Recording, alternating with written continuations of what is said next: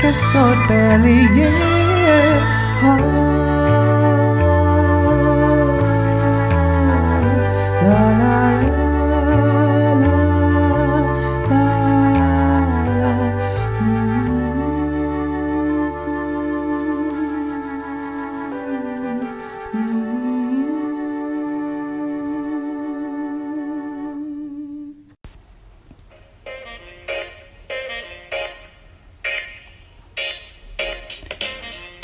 Hello guys, welcome back to my podcast Belada Hotelier Season 2 Ketemu lagi nih bareng gue, host paling fenomenal di dunia podcast dan hotelier Gimana nih kabarnya? Semuanya baik-baik aja kan? Semoga sehat selalu ya Oke, di episode kali ini gue mau ngenalin satu narasumber yang sebetulnya udah pernah ada nih di podcast gue Tapi sekarang bakalan bahas hal yang lebih beda nih Yaitu bahas apa? Penasaran nggak? Nggak dong ya?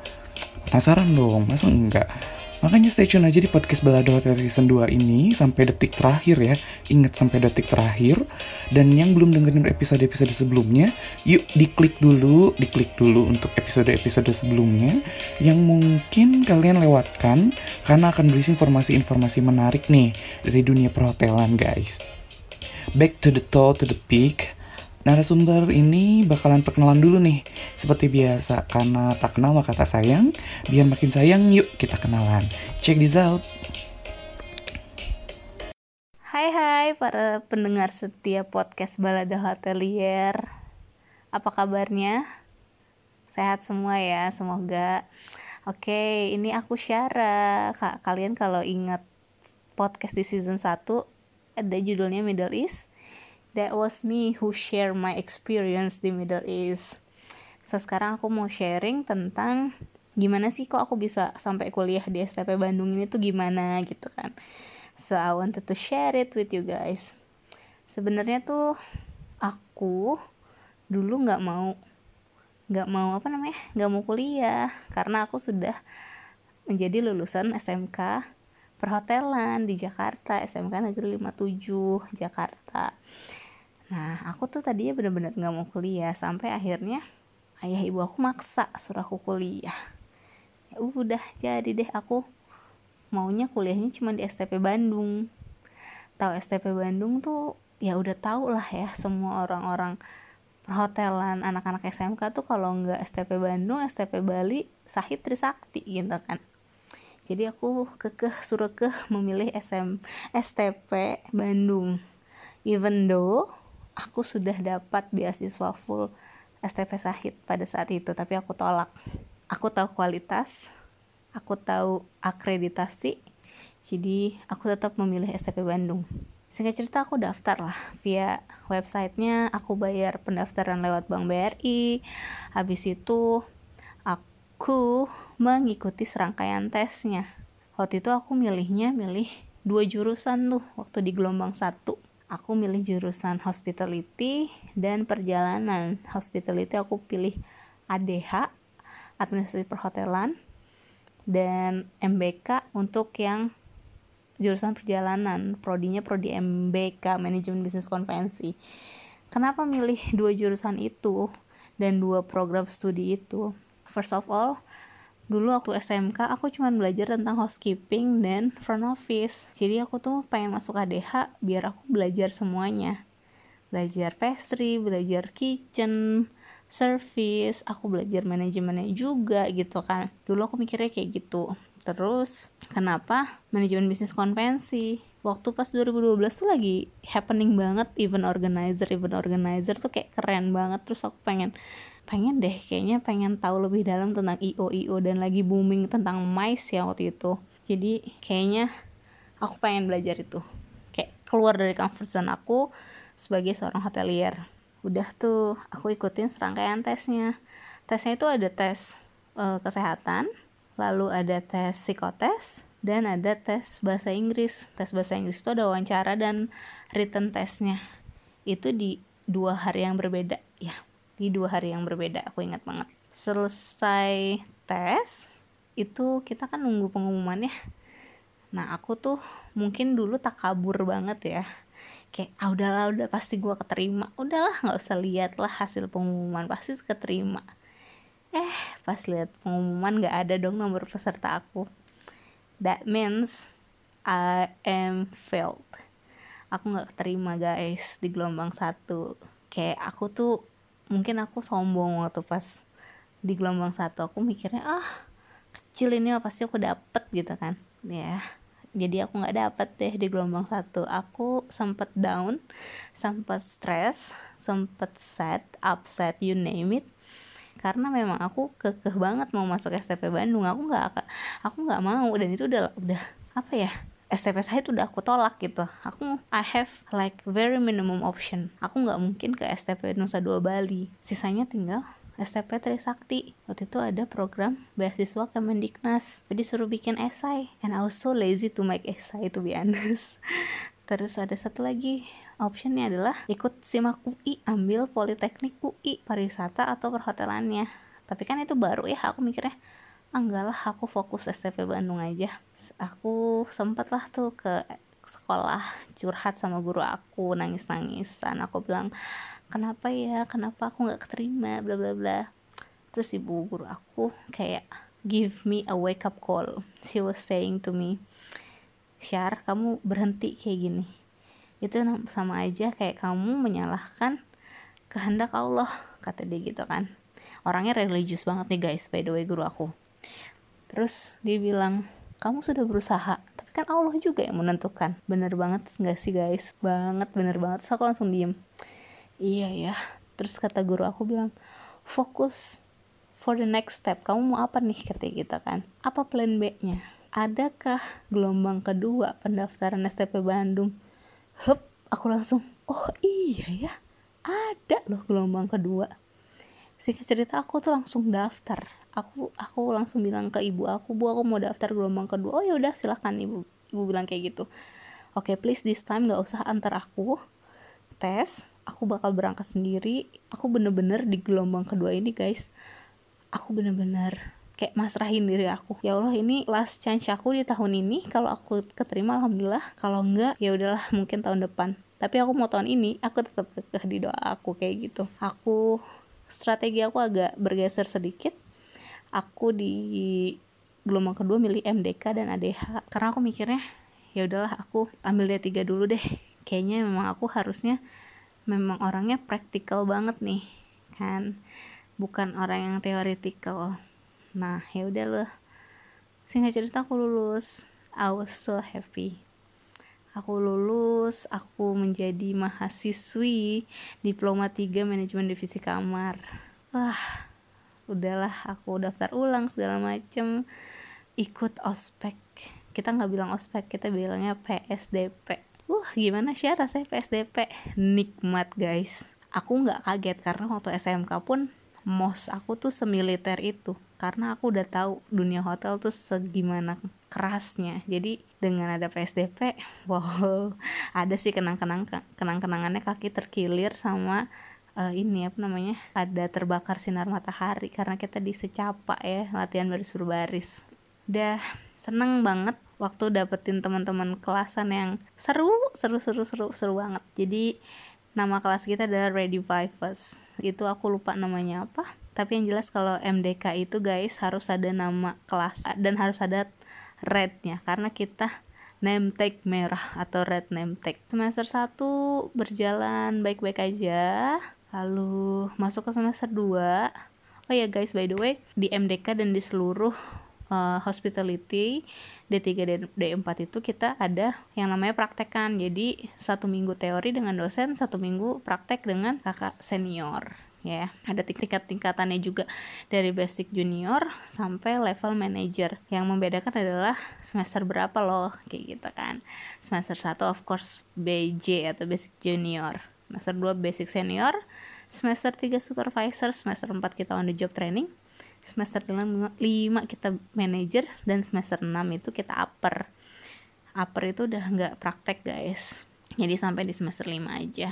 Wow banyak banget banyak banget hal-hal seru selama praktek dan teori tugas segala macam kita laluin. On the job training kebetulan aku on the job trainingnya di Rasal Khaimah di UAE tetangganya Dubai, provinsi lainnya di Uni Emirat Arab. Itu aku di Double Tree by Hilton Resort and Spa Marjan Island untuk pre-opening, lalu kita dipindahkan ke Hilton Ras Al Khaimah, masih sister company. 6 bulan guys.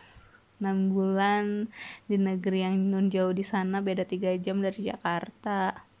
Lalu kita balik dengan membawa secarik sertifikat. Lalu kita membuat TA aduh dan aku punya geng geng cum laude. Eh, percaya nggak? Kita semua cum laude loh pas lulus. Seneng ya? Seneng banget. Oke terakhir aku mau ngasih tips buat kalian yang mau masuk ke STP Bandung. Jangan sombong guys. Jangan takabur.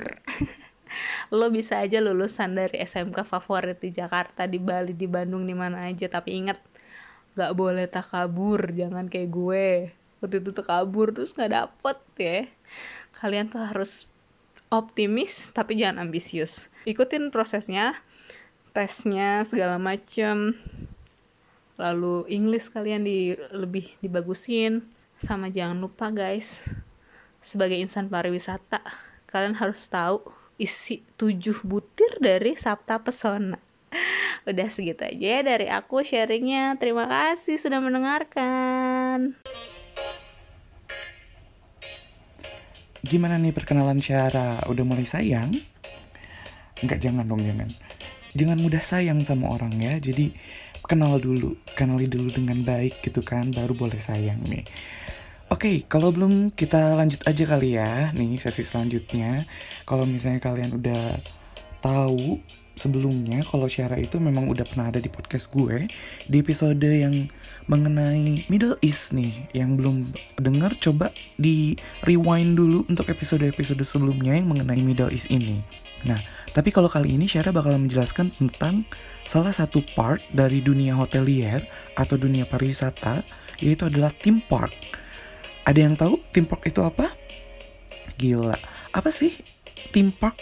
Kalau misalnya kita kenal tuh theme park itu adalah sebuah tempat yang menyuguhkan kebahagiaan dan kenangan-kenangan yang tidak terlupakan. Ya nggak sih? Siapa nih yang nggak pernah ke theme park katrok lu ya semua ya. Gak pernah study tour apa ya? Dulu waktu SD atau SMP atau lu waktu study tour dulu kena cacar airat kali ya? Atau sakit demam berdarah gitu kan?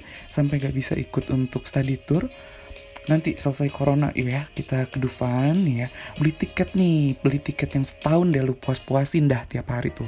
Main di Dufan sampai lu tahu tuh cara operasionalnya halilintar mau anting lo ya. Atau sekalian aja ngedewe jadi wa ya. Ide bagus bukan? Just cekidot dah ke cerita. Halo semua para pendengar podcast Balada Hotelier. Apa kabarnya semuanya guys? Masih self quarantine kan? Masih stay at home? Masih social distancing? Masih work from home? Masih study from home? Dan ibadah from home juga? That's good. Karena ini memang harus kita tanggapi dengan serius ya guys. Jadi untuk kalian semua para pendengar podcast balada hotelier, ingat ya, kita ini tidak stuck at home, tapi kita safe at home. Insya Allah dengan kita stay di rumah aja, ya di rumah aja ini kita membantu mengurangi percepatan penyebaran virus COVID-19. So thank you untuk yang masih stay at home daripada bosen bingung mau ngapain cus didengerin ya podcast ini. Oke, okay, so siapa ini yang ngomong dari tadi ya by the way ya? ini Syara guys. Halo lagi, aku udah pernah ada di podcast season 1 yang judulnya Middle East. Kalau udah denger, very good. Kalau yang belum denger, go and listen right now. Judulnya Middle East ya. So, kali ini kita mau membahas tentang pekerjaan ya. Kita mau membahas tentang pekerjaan. Nah, berhubung nih ya, aku lulusan room division management tiba-tiba terakhir pekerjaan aku di timpak. Nyambung gak sih sebenarnya guys? Nanti kita bahas satu-satu ya. Tapi aku mau membahas itu dengan fun oke? Okay. pertama apa sih serunya kerja di timpak? Kalau orang-orang pasti nanya gitu apa sih serunya sampai lo dari hotel pindah ke timpak guys? Disneyland tagline-nya apa?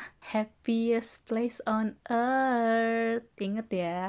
So, serunya kerja di Timpak adalah kita senang-senang, kita happy-happy, kita melayani dengan cheerfulness ke tamu dan tidak lupa kita bekerja di tempat senang-senang tapi kita tidak boleh main-main dengan nyawa customer ya. Nanti kita bahas lebih lanjut kenapa itu kata-kata muncul dari mulut aku ya. Yang jelas itulah serunya kita kerja di Timpak.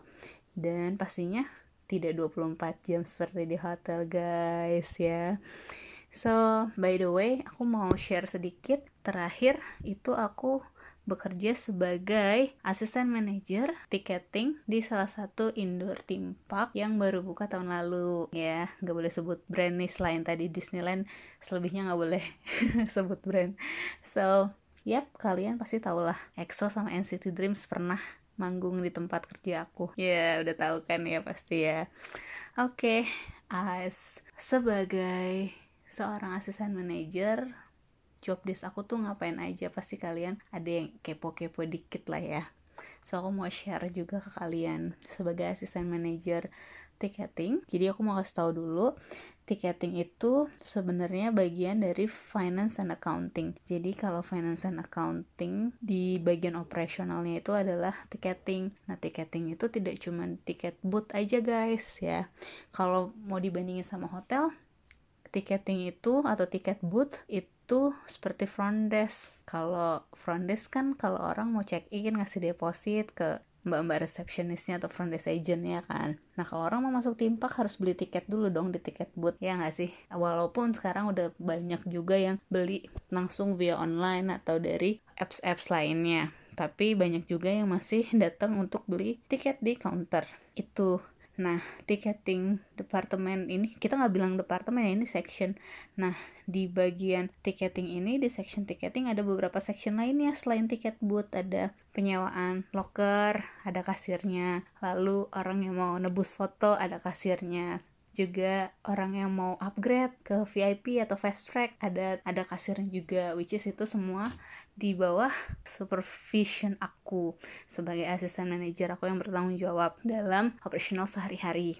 Terus apalagi sih tugasnya? Namanya juga asisten manajer ya. Pasti aku membantu manajer aku dalam konteks ini adalah finance and accounting manager aku untuk di kegiatan operasional sehari-hari, bikin report weekly, bikin report monthly segala macam dan uh, membantu manajer aku untuk memberi penilaian ke supervisor supervisor aku. Karena jujur finance and accounting manager aku sudah sangat sibuk dengan bagian finance dan accountingnya. Jadi kalau misalnya dia nggak punya asisten which is aku waktu itu pasti dia bakal kelimpungan ya. So itulah kira-kira ya guys. Tapi sebelum timpak itu buka aku punya job desk yang beda juga. Job desk bedanya apalagi sih sebelum buka. As a pre-opening team pasti kita punya pengalaman yang berbeda nih guys. Jadi aku di hire-nya itu jauh sebelum timpak itu buka.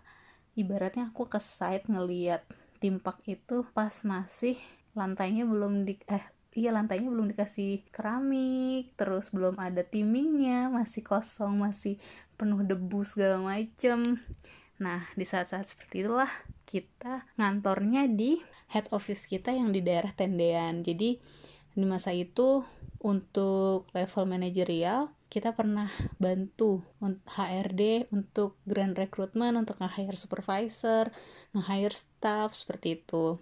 Juga kita bantu kita punya GM dan finance controller untuk budgeting juga tiap-tiap departemen. Terus kita bikin SOP juga guys. Setelah itu sebagai manajer pasti kita duluan lah ya dapat training untuk sistem dan segala macem. Setelah SPV direkrut baru deh kita ngajarin mereka dan mereka ngajarin tim kita. Jadi semua ready di saat kita open seperti itu. Pasti banyak yang tanya juga sih pasti langsung terbersit kenapa sih milih bidang ini? Simple sih guys. Kenapanya adalah kecemplung. Serius kecemplung gak sengaja. Gak ada yang sebenarnya aku pengen banget sih dari dulu. Pengen nyobain hal lain selain kerja di hotel. Dan pas banget waktu itu aku aku kerja di kerja di Timpak tuh dari tahun 2016 ya guys sebetulnya dari waktu aku masih di Dubai jadi aku punya kenalan which is mantan HR director aku waktu aku masih internship di KL. Nah, ibu ini tuh kayak udah kayak apa ya? Aku sama dia tuh tidak sangat akrab, tapi like she I maintain my relationship with her. Kayak kita masih connect di Facebook, kita masih hi, masih ngucapin selamat hari raya dari tahun 2011 aku ketemu dia terakhir sampai dia chatting aku lagi tahun 2014 tahu aku lagi internship di UAE ternyata dia sudah di Dubai dalam rangka persiapan pembukaan Legoland Dubai. Ya kesebut. Ya Legoland Dubai. So 2014 itu singkat cerita dia teks aku dia cerita. Kalau dia sudah di Dubai terus aku bilang wah boleh nih bu nanti one day kita kerja bareng lagi. Dia bilang oh for sure gitu kan. Tapi chill dulu selesaikan kuliah kamu kerja dulu mungkin nanti kita bisa kerja bareng. Karena planning opennya 2016 waktu dia bilang dia ada project itu itu 2014 which is masih 2 tahun guys. Aku lulus kuliah nih ya. Aku lulus kuliah 2015 setelah aku selesai sidang segala macem revisi setelah itu dua minggu kemudian aku start kerja di hotel. Di salah satu hotel berbintang di daerah Palm Jumeirah Dubai. So habis itu singkat cerita sebelum aku kerja sebelum belum setahun kayak kayak beberapa bulan.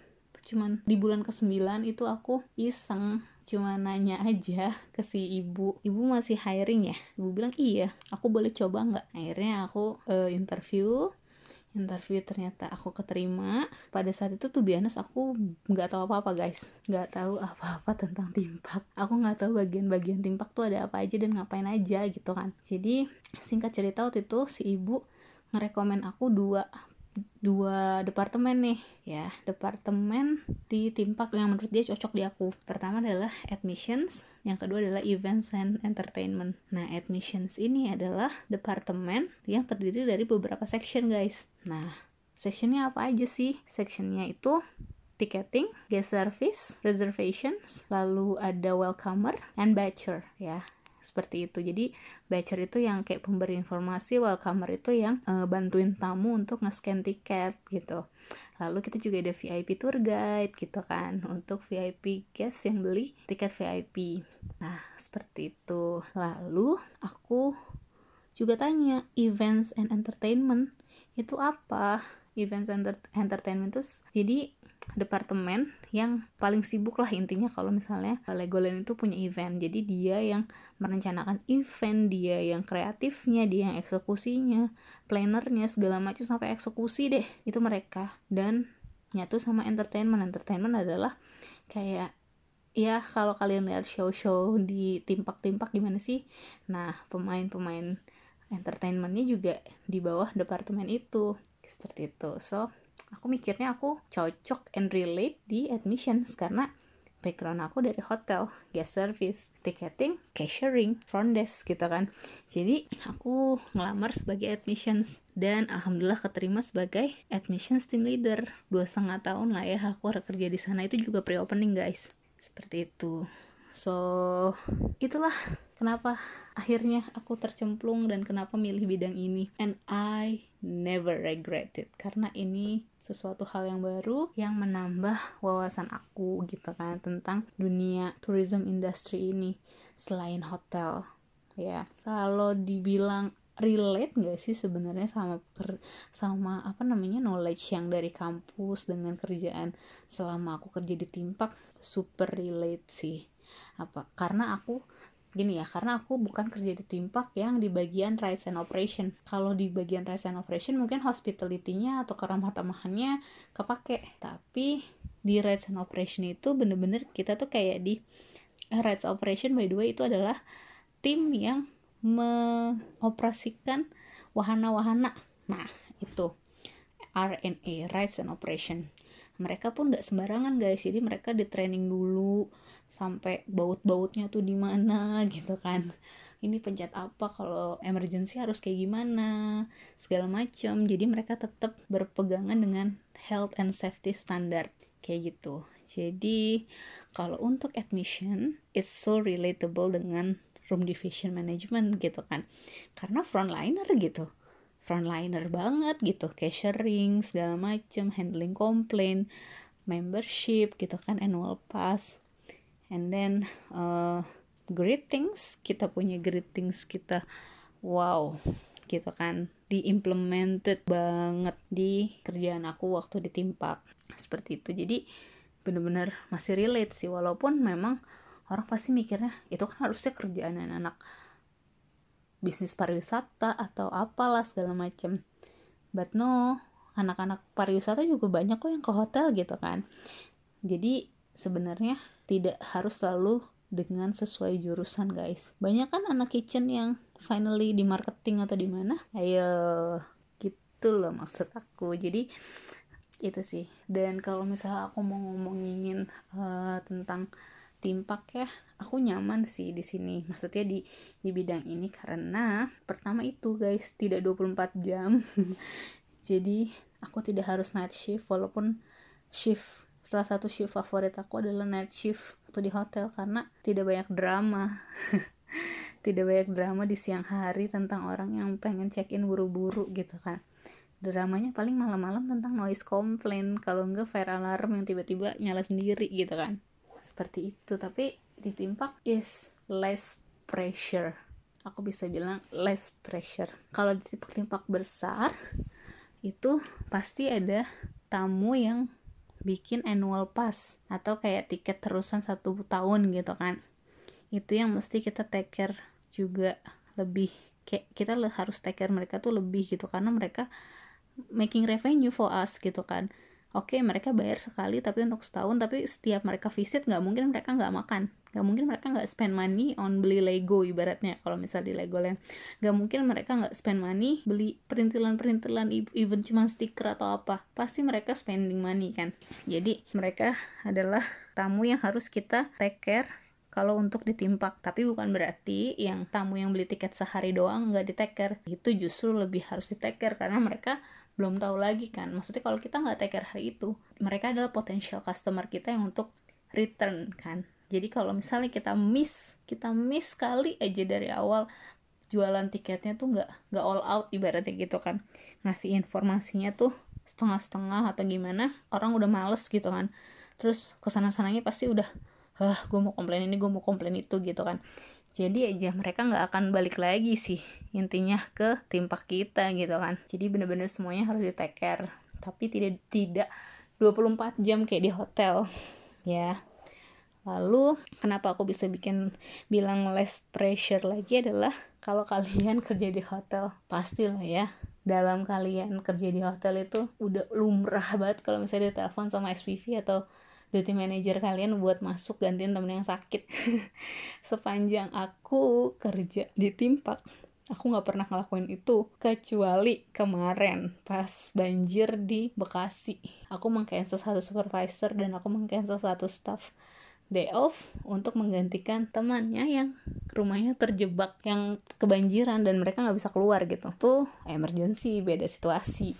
Bukan karena sakit ya. Dan juga kalau ada masalah atau shortage atau apa atau kalian uh, handle komplain yang gak bener pasti kalian ditelepon deh pas lagi day off. Dan itu nggak pernah kejadian sih di timpak especially di departemen aku tuh nggak pernah terjadi. Kalau misalnya mereka buat kesalahan ya udah. Kalau memang mereka lagi libur ya udah besok gitu. Karena masih ada hari besok. Ngapain di udak-udak gitu kan? Itu yang aku nggak suka dari culture hotel. Kebanyakan seperti itu. Aku nggak bilang semuanya tapi kebanyakan seperti itu. Dan pasti kalian hotelier mengalami hal itu kan. Itu sih beberapa yang bikin aku nyaman kerja di timpak. Lalu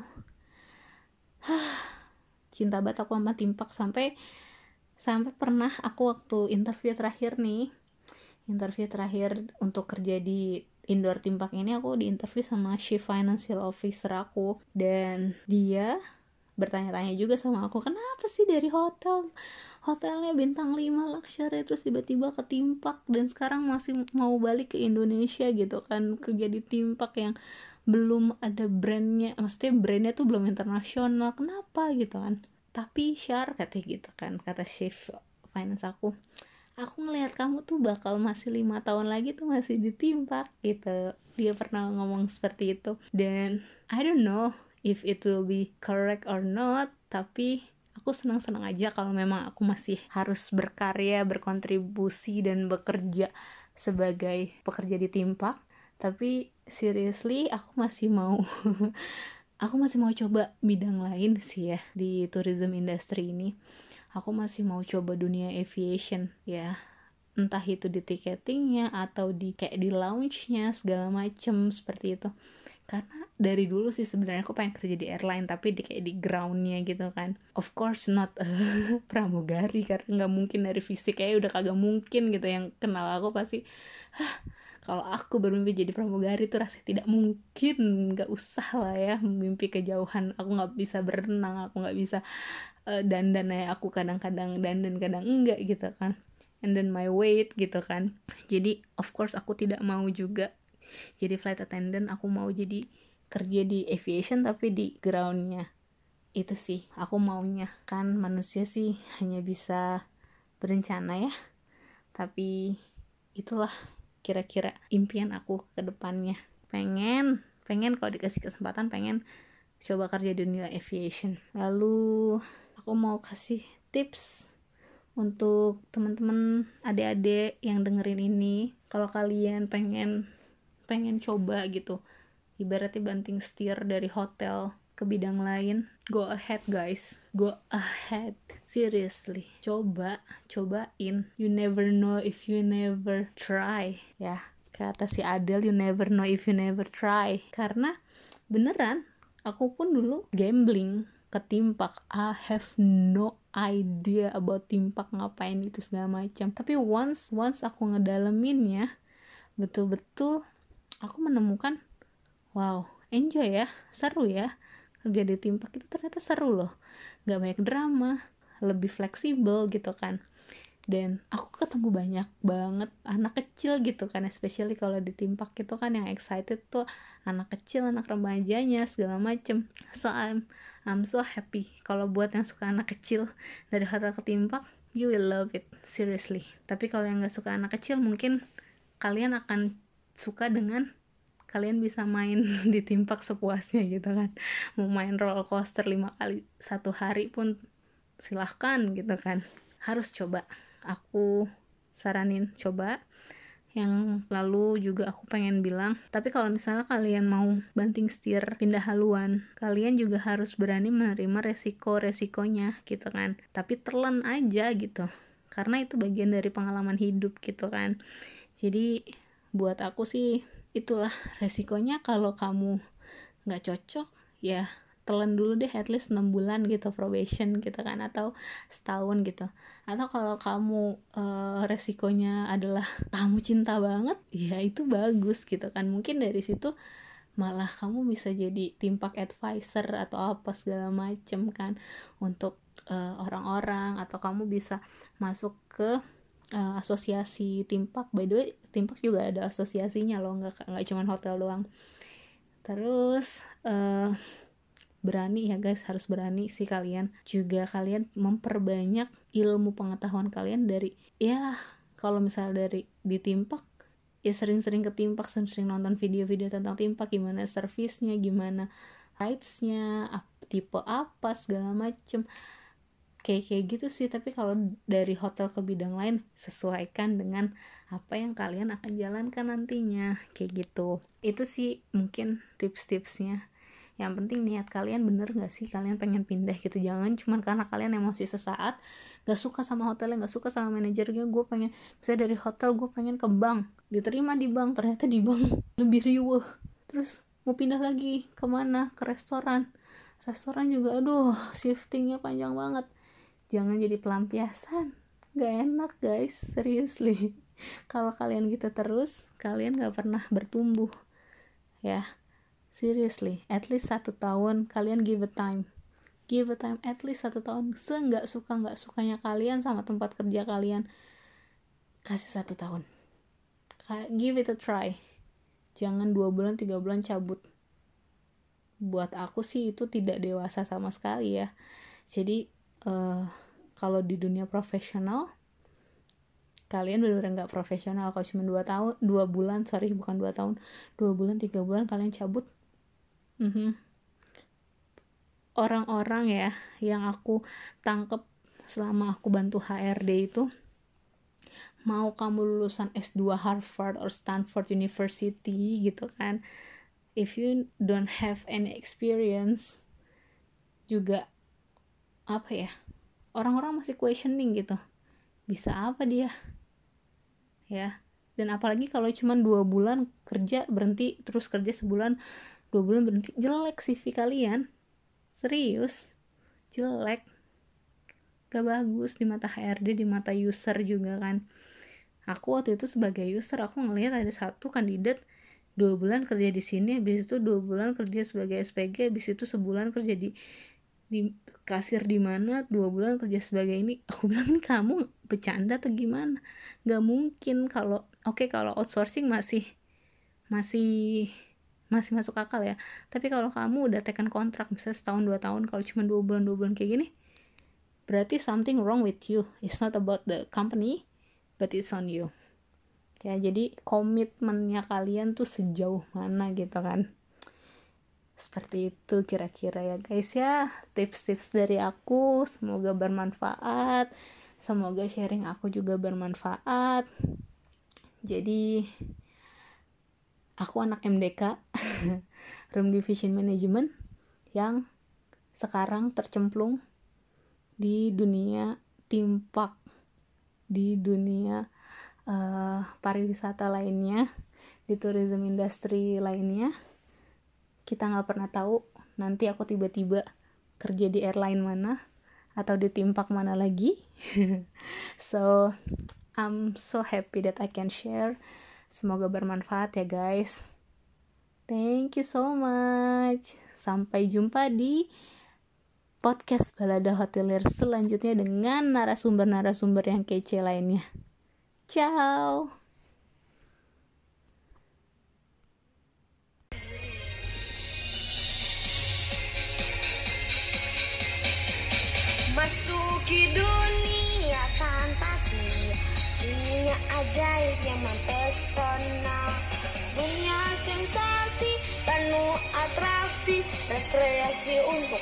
Keluarga Marilah kita pergi sekeluarga hey, hey, Untuk dapat puas bahagia.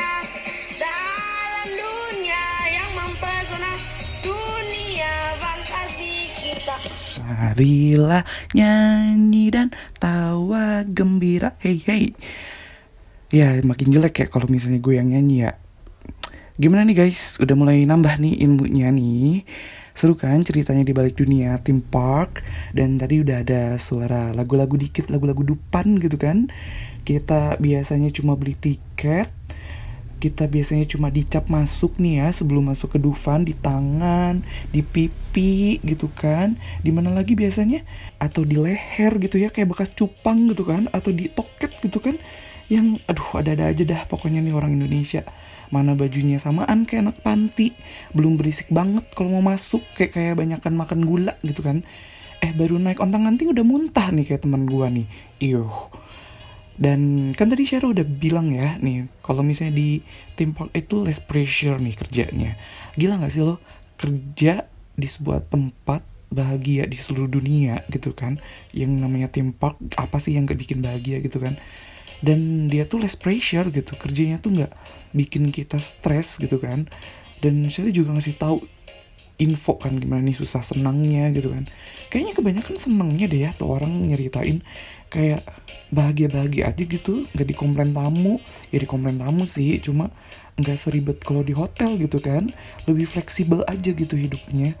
And bener banget satu kalimat yang gue suka dari Syara itu adalah you never know if you never try lu harus coba dulu baru apa kalau misalnya lu belum pernah coba ya lu harus coba dulu gitu kan. You never know if you never try. Dan bener banget uh, gue setuju banget sama kalimat itu karena apa pun yang belum kita ketahui itu kadang kita selalu berpikir hal buruknya dulu nih bukan dari sisi baiknya. Karena banyak banget orang yang memang takut jatuh dulu dan takut gagal dibandingkan coba untuk belajar hal yang baru di semua bidang ya nggak cuma di dunia hotelier aja dan Sherry juga pernah jadi user nih katanya.